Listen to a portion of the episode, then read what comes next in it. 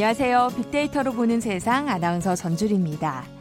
최근 원조 요정 핑클의 공연이 방송되면서 90년대 문화가 다시 관심을 모으고 있죠. 원조 아이돌 그룹이 등장하던 90년대 당시에도 신세대, 구세대 뭐 이런 얘기가 있었는데요.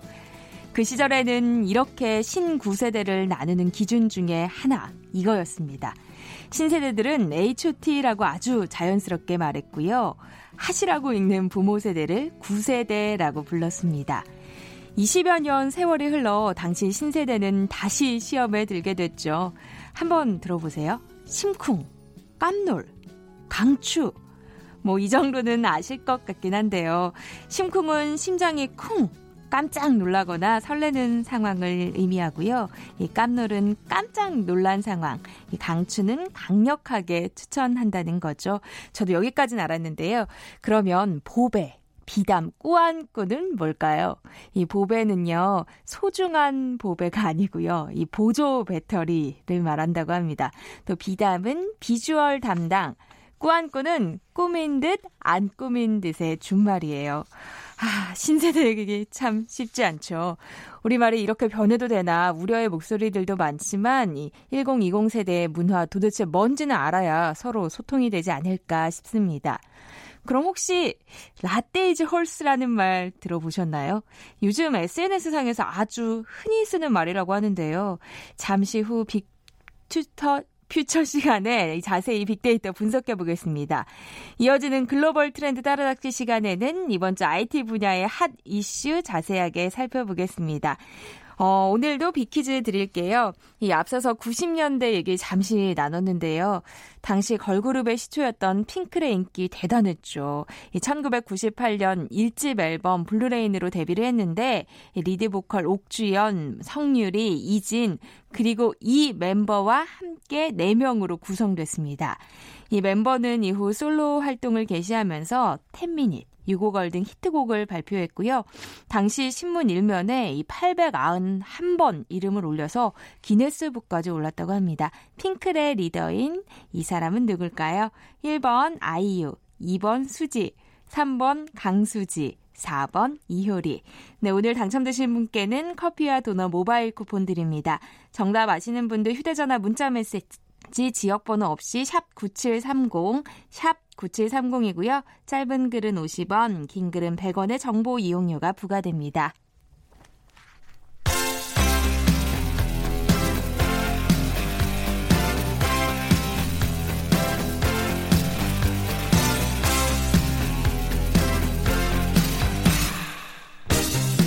트렌드는 10년마다 반복된다. KBS 1라디오 빅데이터로 보는 세상. Big to the Future. 네, 최신 핫 트렌드와 복고 문화를 두루 살펴보는 시간 Big to the Future. 아, 이게 이렇게 발음이 안 됐을까요? 빅커뮤니케이션 전민기 팀장과 함께합니다. 어서 오세요. 네, 반갑습니다. 전민기입니다. 네, 몇 주 전 월드 키워드 시간에 꼰대에 대해서 간단히 다루긴 했었는데요. 오늘 신조어에 대해서 자세히 살펴보죠. 영국의 공영방송 BBC가요, 오늘의 단어로 꼰대를 선정했다고요? 네, 이 한국 사회의 어떤 권위주의, 서열주의, 특권의식 이런 걸 꼬집어 부르는 말이자 어, 나이 많은 사람을 일컫는 은어인 꼰대라고 설명하면서 네. 이게 해외로 진출하게 된 겁니다.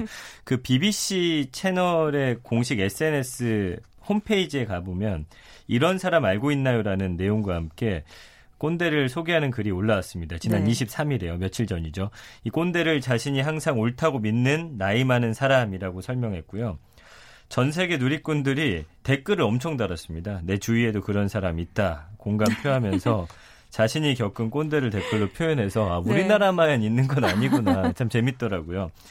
재벌 그다음에 갑질에 이어서 우리 사회 세대 갈등 그대로 보여주는 단어로서 외신이 또 주목을 하니까 네. 네. 이 한국만의 특수한 문화를 보여주는 또 다른 낱말이 무엇이 있을까에 대한 관심도 지금 굉장히 전 세계적으로 커지고 있다고 합니다.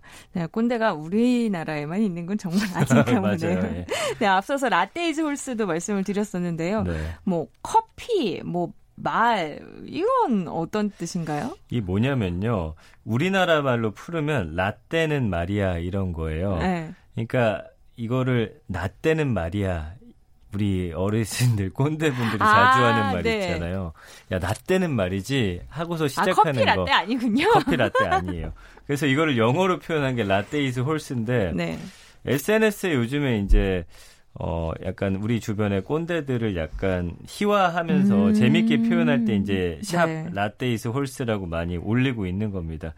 그러니까 사실은 우리 X세대면은 한때는 정말 신인류를 대표하는 그런 젊은 선두주자였는데 이제는 꼰대 취급을 받으면서 그러니까요. 네 Latte is horse라는 이런 어, 이야기를 또 듣고 있습니다.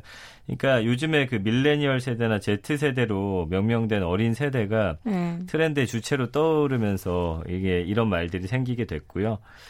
더 이상 이제 꼰대가 한국에 국한된 단어가 아니다라고 하면서 BBC도 관심을 갖고 있고 전 세계로 뻗어나가고 있다와 함께 Latte is horse라는 단어도 관심을 갖게 된 겁니다. 아, 그런데 라떼는 말이야에 대한 빅데이터 반응이 좀 있나요? 물론 글로써 이제 언급된 건 아직까진 많지는 않아요. 500여 음, 건. 그리고 음. 가장 많이 쓰는 SNS에 해시태그로 한 1,500여 건 정도 이제 언급이 됐더라고요. 네. 감성어 긍부정 비율 보면 42대 18.3 정도예요. 굉장히 재밌다는 반응이 많습니다. 음. 공감한다, 귀엽다, 즐기다, 새롭다. 부정 감성어는 뭐 별로다, 언어 파괴 정도. 음. 그러니까 아까도 말씀해 주셨지만 약간 우리말을 너무 신조어들이 많이 등장하면서 네. 우리말이 파괴되고 있다라고 하는 그런 우려 정도를 빼면은 사실 젊은 층들은 그냥 재미로서 소비하고 있는 그런 단어라고 보시면 되겠습니다. 아, 근데 진짜 창의력이 대단한 것 같아요. 이걸 이렇게 대단해요. 만들어낸다는 네. 게. 근데 앞에서 말했던 이 꼰대가 사실은 뭐 프랑스어에서 나온 말이라면서요. 그러니까 프랑스어로 백작을 콩테라고 하는데 이게 이제 일본식으로 부르게 된 게 꼰대예요. 근데 이 친일파들이 자기 수여 받으면서 자신을 꼰대라고 자랑스럽게 이제 네. 콩테를 꼰대라고 백작이라는 거죠. 아. 근데 이후부터 일제에서 자기 받은 친일파들이 보여준 행태를 꼰대짓이라고 하기 시작하면서 사실은 음. 꼰대 이게 좀 역사가 있는 단어기도 하고 네. 어쨌든 어원은 프랑스어에 기초를 하고 있습니다. 그런데 뭐 꼰대 문화가 최근에만 있는 건 아니잖아요. 사실 우리도 약간 고등학교 때뭐 맞아요. 뭐 꼰대 예. 이런 얘기 좀 했잖아요. 맞아요. 그러니까 이게 이제 역사적으로 보여주는 게 많이들 보셨을 거예요. 만 오천 년 전 그 알타미라 동굴 벽화에 요즘 것들의 버릇없음을 탄식하는 내용이 벽화로 남아 있다고 하잖아요. 그리고 기원전 1700년 수메르 점토판에도 요즘 애들을 나무라는 음. 그런 글이 남아있다고 합니다. 네. 폭풍 잔소리가 쓰여져 있대요. 네.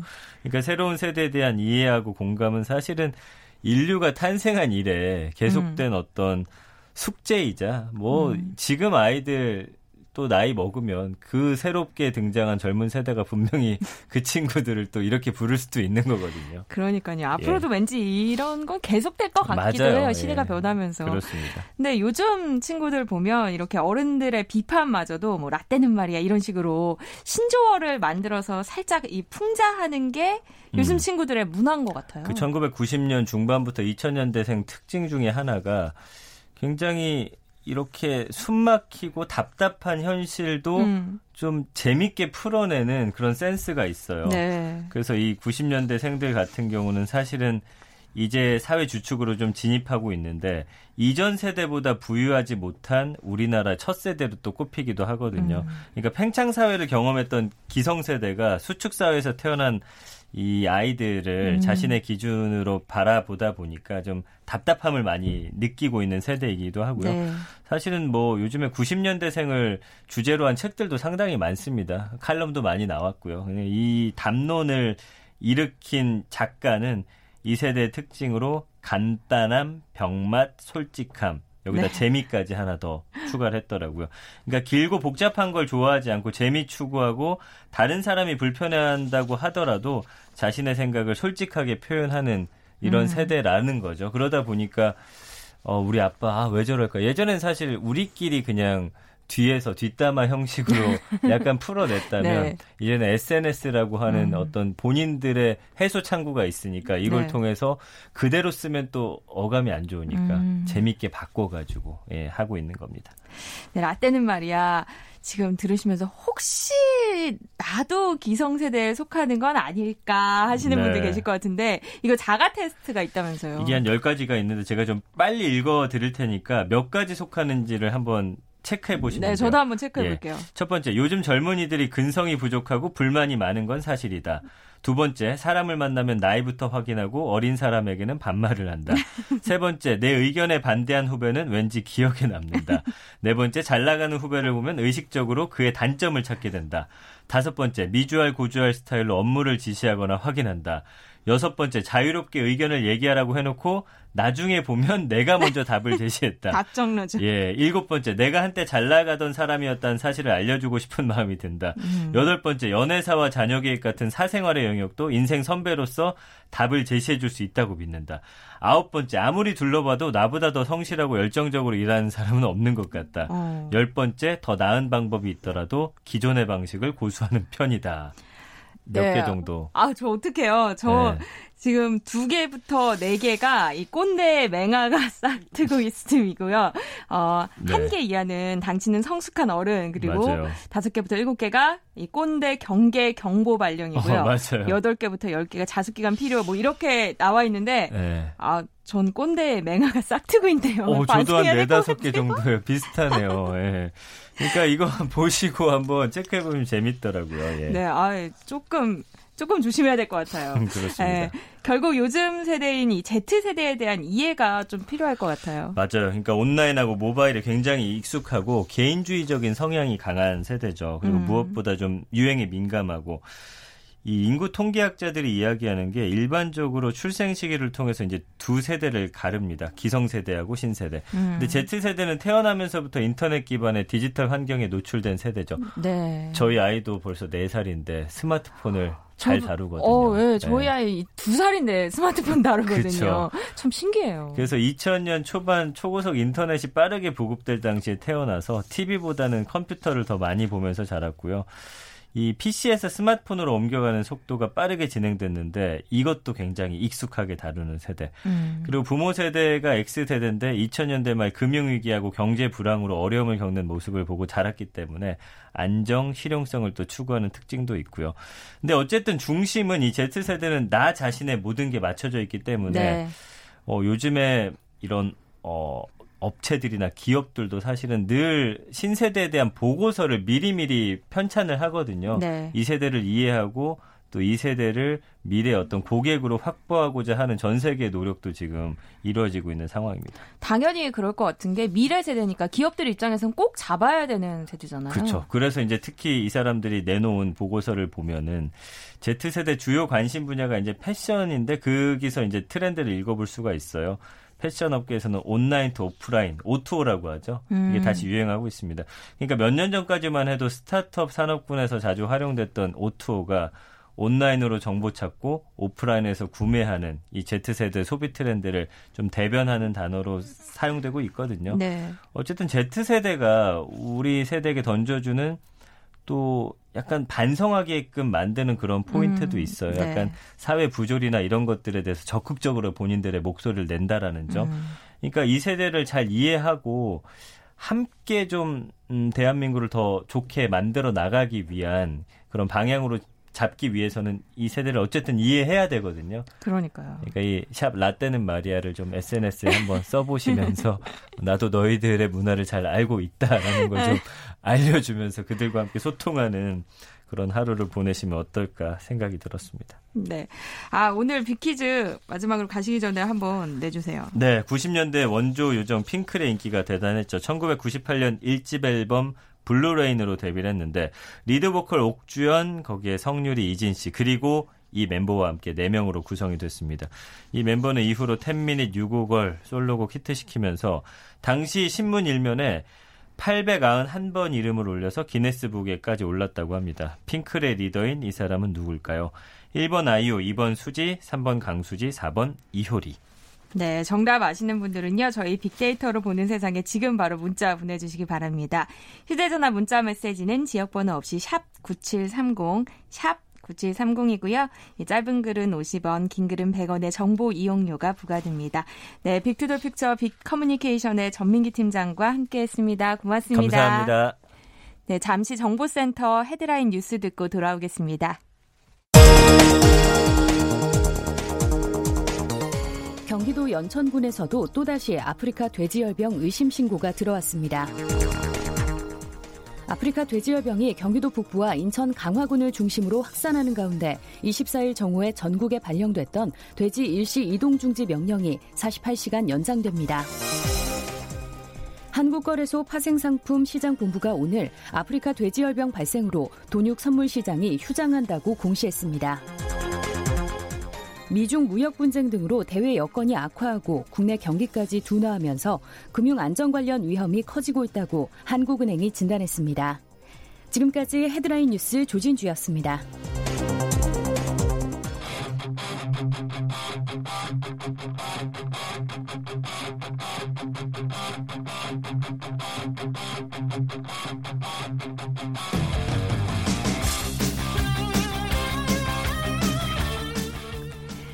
궁금했던 ICT 분야의 다양한 소식들 재미있고 알기 쉽게 풀어드리는 시간이죠. 글로벌 트렌드 따라잡기 어, 한국인사이트 연구소 김덕진 부소장과 함께합니다. 안녕하세요. 네, 안녕하세요.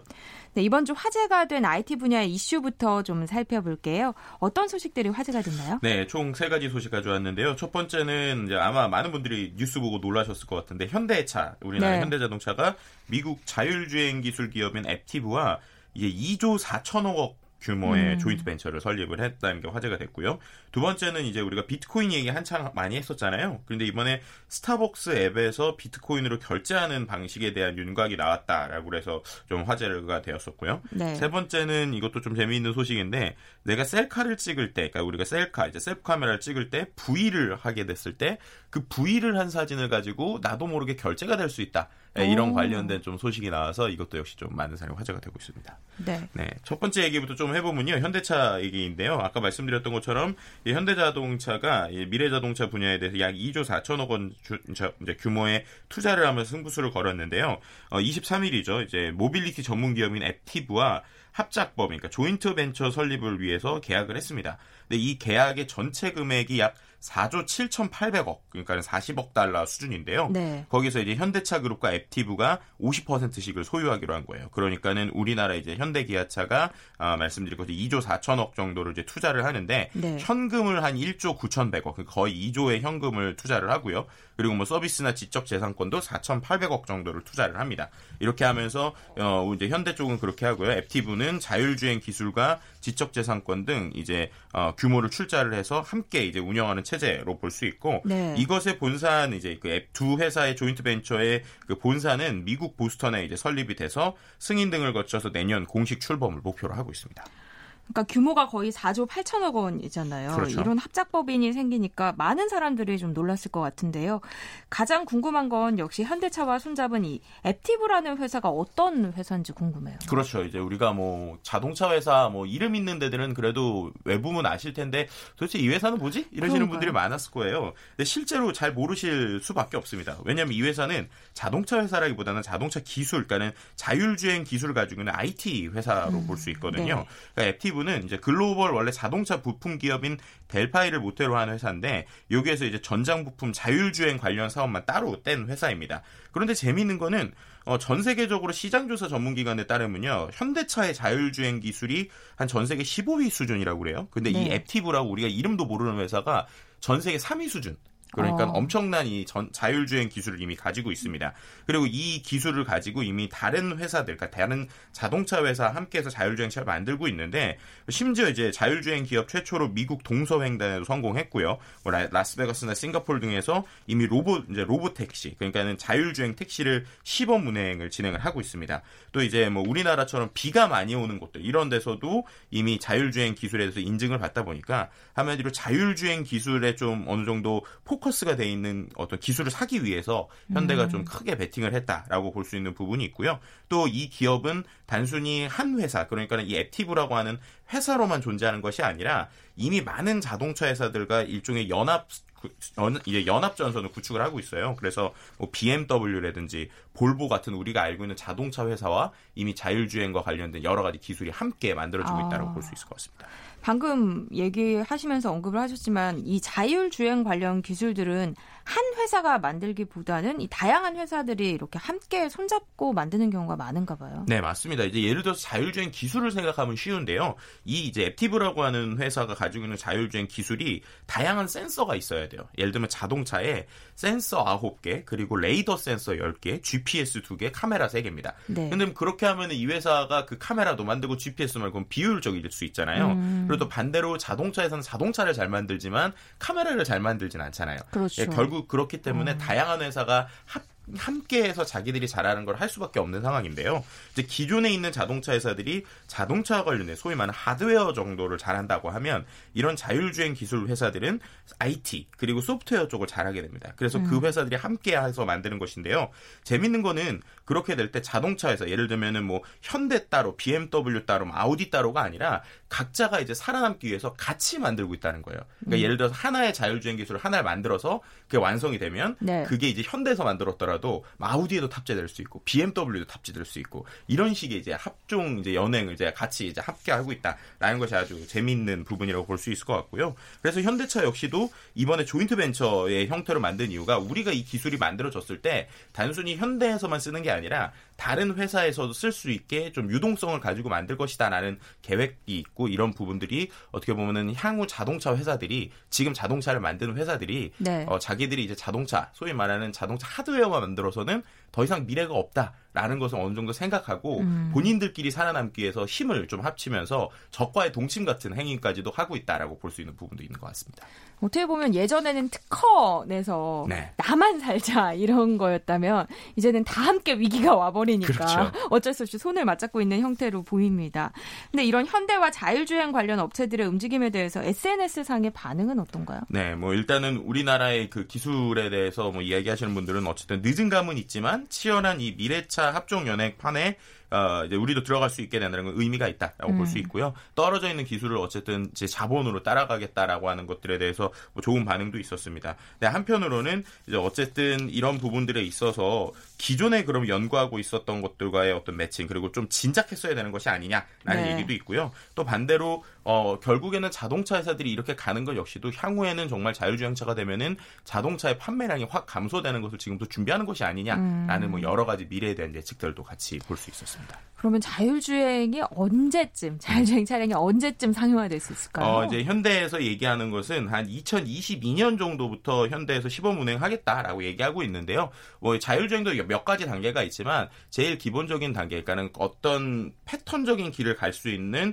고속도로 같은 경우에는 어 뭐 2020년에서 2021년 사이면은 우리나라에서 어느 정도 상용화로 볼 수 있지 않을까라고 음. 기대하는 부분이 있습니다. 네, 다음 소식으로 넘어가 보죠. 비트코인 이야기인데요. 네. 스타벅스 앱에서 비트코인으로 결제를 할 수 있게 될 것 같아요. 네, 이게 어떤 얘기냐면요. 세계 최대의 증권거래소 기업인 인터컨티넨탈 익스체인지에서 그 안에 이제 자회사인 벡트라고 하는 회사가 있는데 여기에서 이제 비 트코인 관련된 선물 거래 서비스를 시작을 하면서 이제 우리가 알고 있는 스타벅스 그러니까는 이제 별다방에 결제 청사진을 내놨습니다. 네. 그러니까 뭐 지금까지 뭐 비트코인 하면은 우리가 생각할 때 투기 아니면은 뭐 거래를 하지만 네, 검은 돈 뭐 이런 거였는데 이걸 제대로 쓸 수 있을까라는 고민이 있었는데 어떻게 보면 좀 상징적인 것 같아요. 네. 왜냐하면 전 세계에 있는 어쨌든 여러 카페 중에서 우리가 제일 이름이 알고 있는 별대방에서 어, 뭔가 내가 결제를 할 때 커피를 마실 때 앱을 통해서 비트코인을 가지고 결제를 할 수 있다. 하니까. 네, 그러니까 네. 이제 많은 사람들이 당연히 관심이 쏠릴 수밖에 없는데요.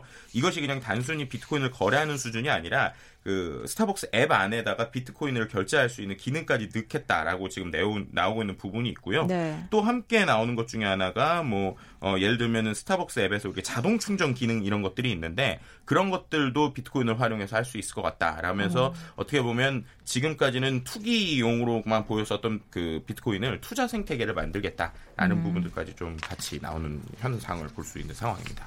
네. 이런 소식이 들리면 비트코인이 좀 올라야 될 것 같은데 네. 어제 새벽에 또 갑자기 10% 이상 가상화폐들이 폭락했다면서요. 네, 맞습니다. 그러니까 이게 참 재밌는 것 같아요. 말씀하신 대로 어 이제 쓸 수 있을 것 같아라고 하면 올라야 되는데 어 정말로 뭐뭐 뭐 엄청나게 폭락을 한 것이죠. 근데 이게 왜 그러냐면 한쪽에선 이러고 있는데 한쪽에선 재밌는 게 국제 회계 기준을 만드는 IFRS라는 곳이 있어요. 근데 그곳에서는 이제 가상 통화를 화폐도 아니다, 금융 상품도 아니다라고 발표를 한 거예요. 네. 네, 그렇게 되다 보니까는 한쪽에서는 뭔가 쓸 수 있다고 하는데 한쪽에서는 오히려 공식적으로 이제는 이거는 화폐라 금융 상품으로 그 회계적으로 볼 수 없다라는 얘기가 음. 나왔고 뭐 재고 자산이나 무형 자산으로만 볼 수 있다라고 나오니까 결국 이것을 돈으로 생각하고 거래를 하거나 투자를 하는 사람들은 더 이상 이게 매력이 없는 것이 아니냐라고 하면서 좀 떨어지는 부분들도 있고요. 한편에서는 이렇게 떨어지는 거 보면서 어쨌든 이게 뭔가 말씀하셨던 것처럼 돈처럼 그러니까 거래를 하기 위한 요소면 거품이 꺼져야 되는데 오히려 좀 한편으로 잘 된 것이 아니냐라는 음. 다양한 이야기가 나오고 있지만